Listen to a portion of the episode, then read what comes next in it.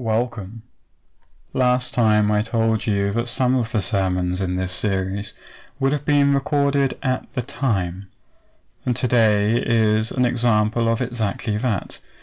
It was 2012, beginning of September, and my father had invited me, having spent a whole year studying theology at the London School of Theology, to deliver a sermon to my home church. This is that sermon, and it was entitled Ears That Hear, Hearts That Serve.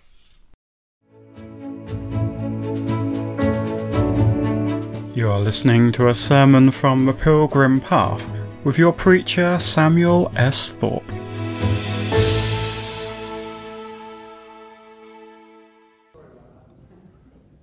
Right. Let's start again. Good morning, everybody. um, when Dad asked me if I would like to preach, I was quite excited, and um, now I'm a bit nervous but more excited. But he gave me the option of preaching from either of the passages today, the one from Mark and the one from James. Now, being at the London School of Theology, I've actually just been through the entirety of Mark with my lecturer, so I thought, oh, that would be a really good passage to preach on. But as I looked at it, I got the strange feeling that the Spirit was telling me, no, not that one. Preach on James. And I looked at it and I thought, but Mark would be nice and easy. I've done all the notes. I know roughly what I would be saying. So can I do that one? But no, I'm going to be talking from James this morning and uh, trying to explain what it is that James means for us today as a church in our culture. Now, James was the leader of the early church in Jerusalem and is often considered to have been the half brother of Jesus. At the start of the epistle or the letter, he addresses it to the 12 tribes of the diaspora, or as your Bibles have translated it, to the 12 tribes scattered among the, among the nations. I say as your Bibles have translated because I will be referring to the verses as I go through them. So if you'd like to open it up, I'm afraid I forgot to check what page number it's on, but it's James chapter 1, starting at verse 9. Um, pardon? Page 1233. For what he said. now, his letter is written to his people who had scattered and were being persecuted, to those whose way of living marked them out as obvious strangers in the cultures around them.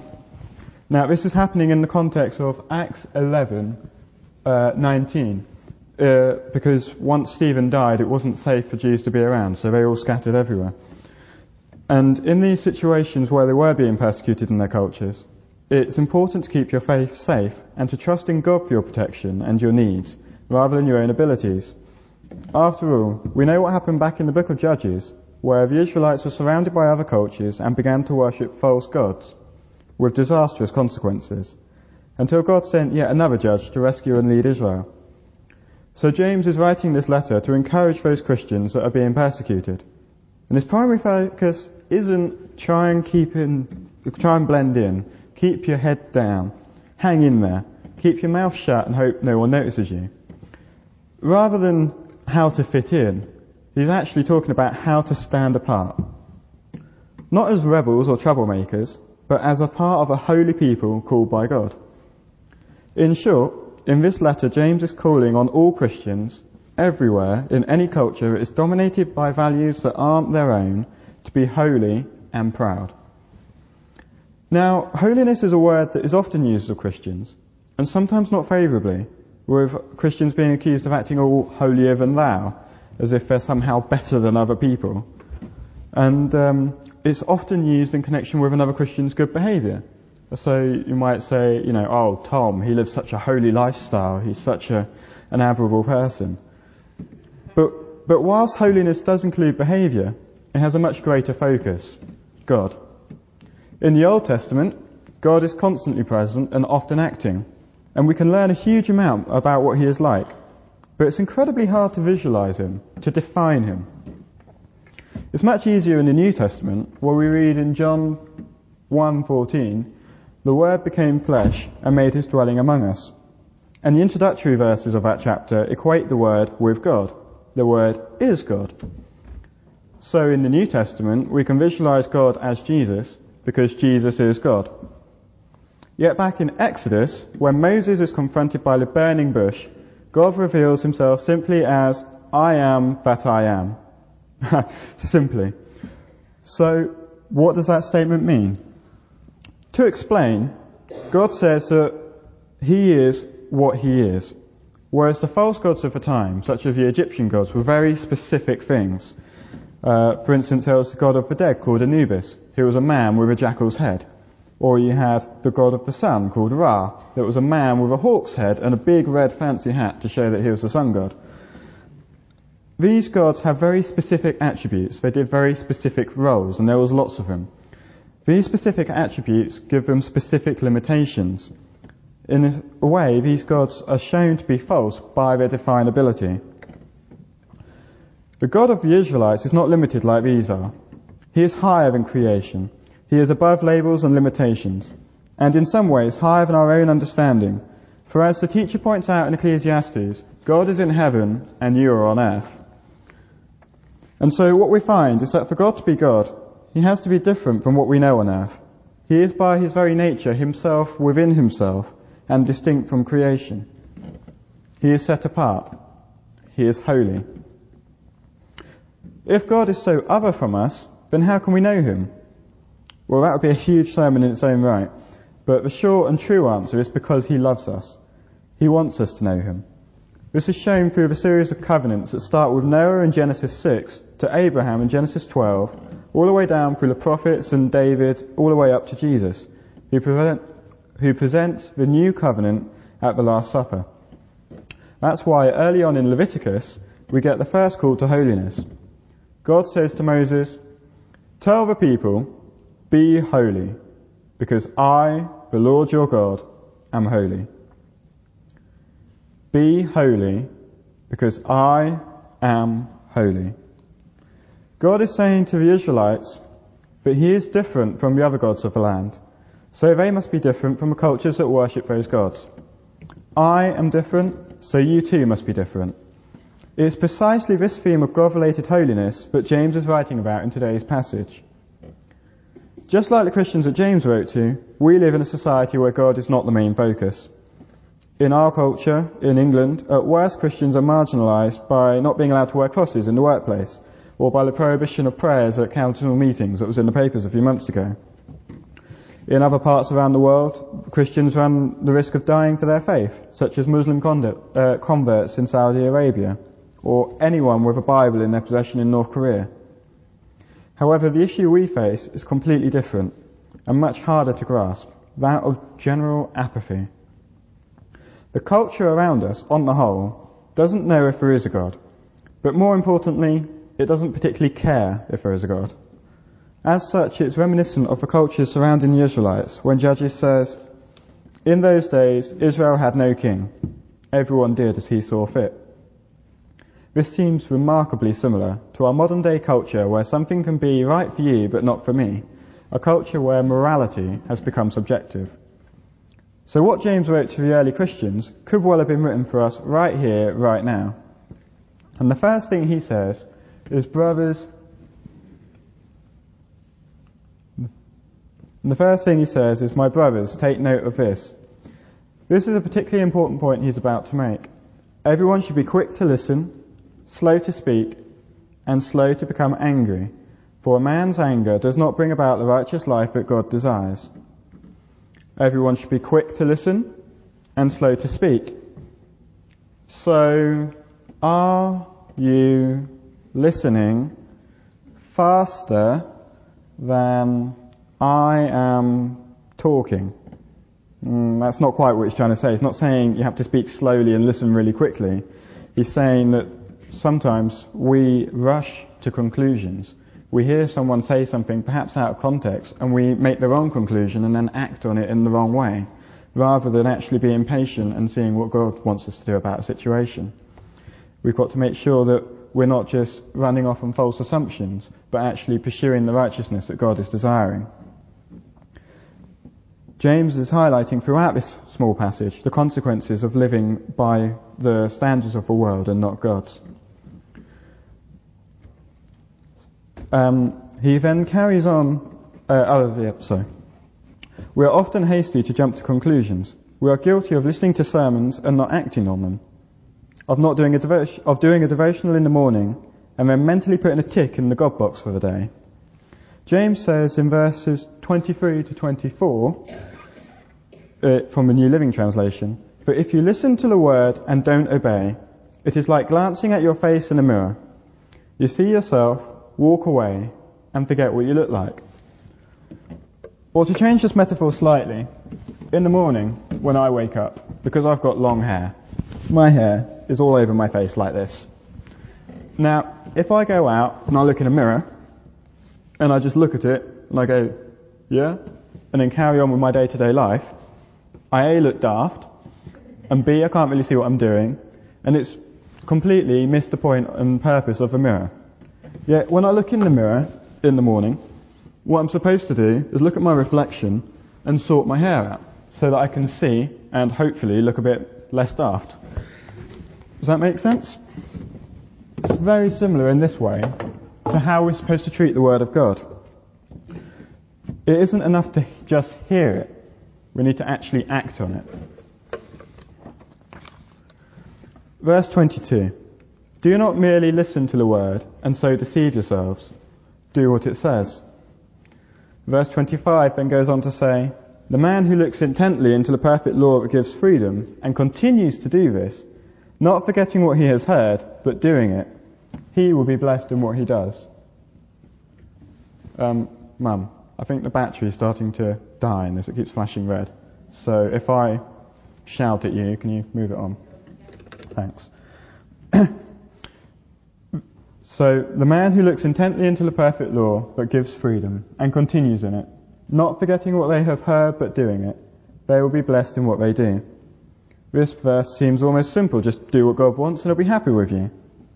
Well, actually, what this verse is summing up is the relationship that God has with his people all the way through the Bible. Earlier I mentioned the covenants, and covenants are special promises between two groups of people that detail their obligations to each other and that they have to keep to, terms and conditions. We have to keep to these terms and conditions, and so does God. When we live by the standard of holiness as revealed in the law, God meets with us and as we glorify him, he glorifies us. So what should we do? How can we live this life of holiness? James says in verse 21, Therefore get rid of all moral filth and the evil that is so prevalent, and humbly accept the word planted in you, which can save you. The Greek for planted is emphyton, which suggests a permanent placing one commentator suggests that a better translation might actually be engraved, uh, engraved. So accept the word which is engraved into you. Let the word actively do something to you. Change something about who you are. So how can we know what moral filth is? And how can a word save us or change us? As I said earlier, we can picture God as Jesus because at the start of John, he makes it clear that Jesus is the Word of God. Now, as Christians, we say the Creed, and we say we believe in God the Father, Jesus the Son, and the Holy Spirit. That's what we call Trinity. Now, according to John, we can use the name Jesus or the name the Word. So it's perfectly correct to say we believe in God the Father, the Word, and the Holy Spirit.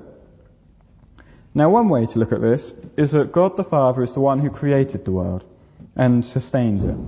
The Word is the part of God that interacts with us through the prophets and scripture, and most importantly, by becoming human in the person of Jesus and the Holy, and in the person of Jesus. And the Holy Spirit is the presence of God that we are aware of when we pray, or when people are healed, or when miracles happen. So if Jesus is the Word, what is moral evil? Simply put, it is sin, which is living and behaving in a manner that is orientated away from God as king. God gave the Israelites the law to give them a structure, a mechanism as an aid to help them focus on Him and to avoid sin. The law is designed to help people live in holiness, in relationship to God. That's why the longest psalm, Psalm 119, talks in depth about how precious the word is to the psalmist. And I know this isn't a school lesson or whatever, but if anyone would like to do some homework, may I suggest that after the service you go away and actually read Psalm 119. It's very long, but the first 24 verses um, actually sum up very, almost precisely what James' feeling is about the word, and I think it would be interesting for you to read it. Now, the problem with the law is that the standard is high. It's very hard to actually achieve what the law desires from us. The Word of God has revealed that to live in relationship with God, we must complete all the terms and conditions. And yet we keep on sinning. We fail to match up to this really high criteria that God demands. So, because He loves us, God sent His only Son, Jesus Christ, to live as a human being. And Jesus fulfilled the law. He met all the requirements. As a man, He was able to live the perfect life and to be the perfect sacrifice as required by the law to atone for sin. As God, He was able to reach out to humanity and offer us a love so strong that it took Him to the cross to die for us. Failure to fulfill the law ultimately equals death. Yet when death was confronted with one who had fulfilled the law, it lost its power and could not restrain him any longer. By Jesus dying for us as a perfect human being, when he is resurrected, he is resurrected for us. He takes us from the realm of sin and ungodly desires. He carries us through the death that we should have had and delivers us into the life that God desires to give us. So, as the Word of God who has died for us and lives for us, Jesus is the perfect person to ask the question, well, how should we live our lives? What do we need to do to avoid this moral evil James is saying to avoid? Well, fortunately, Jesus was once asked. Next slide, please, Mum. Thank you. Someone said, Teacher, which is the greatest commandment in the law? He replied with, Love the Lord your God with all your heart and all your soul and with all your mind. This is the first and greatest commandment. The second is like it. Love your neighbour as yourself. All the law and the prophets hang on these two commandments. This is what God expects from us. This is His standard that if we claim to love Him, we are expected to live by. James supports this by saying, If anyone considers himself religious and yet does not keep a tight rein on his tongue, he deceives himself and his religion is worthless. Throughout Hebrew literature, the tongue is seen as a symbol for both what people say and what people do. So if you claim one thing but do another, then your religion is worthless. If we live as hypocrites, then we live in vain. James concludes by saying verse 27, taken from the New Living Translation, Pure and genuine religion in the sight of God the Father means caring for orphans and widows in their distress and refusing to let the world corrupt you. So the message of James for us today is that when we live in a culture where self is king, where pleasure is the motivator, where the orientation of people's lives is away from God, what counts is standing up and being counted. We should live our lives not by the standards of the world, but by the standard of righteousness that God desires. We should focus on others, not just ourselves. Just as our God is different from the gods of the cultures around us, whether they be half man, half wolf, or drugs and money, or respect and prestige, so we should live our lives differently than those who follow false gods. This is not to say we should antagonize them or even act in reverse to them, because then you're still living your life, measuring your life by their standards. Rather, we want to measure our lives by the standard that God desires for us. We are called to enter into relationship with God through Christ's death. And having entered into that relationship, we are called to carry on with it. What God wants from us today is for us to use our ears and to hear His word, speaking our life, speaking into our lives, and to let that word reside in our hearts, shaping what we do. So, the message for today's sermon really is this. James said, listen to the word and do. Jesus, the word of God said, love God and love your neighbour. Amen.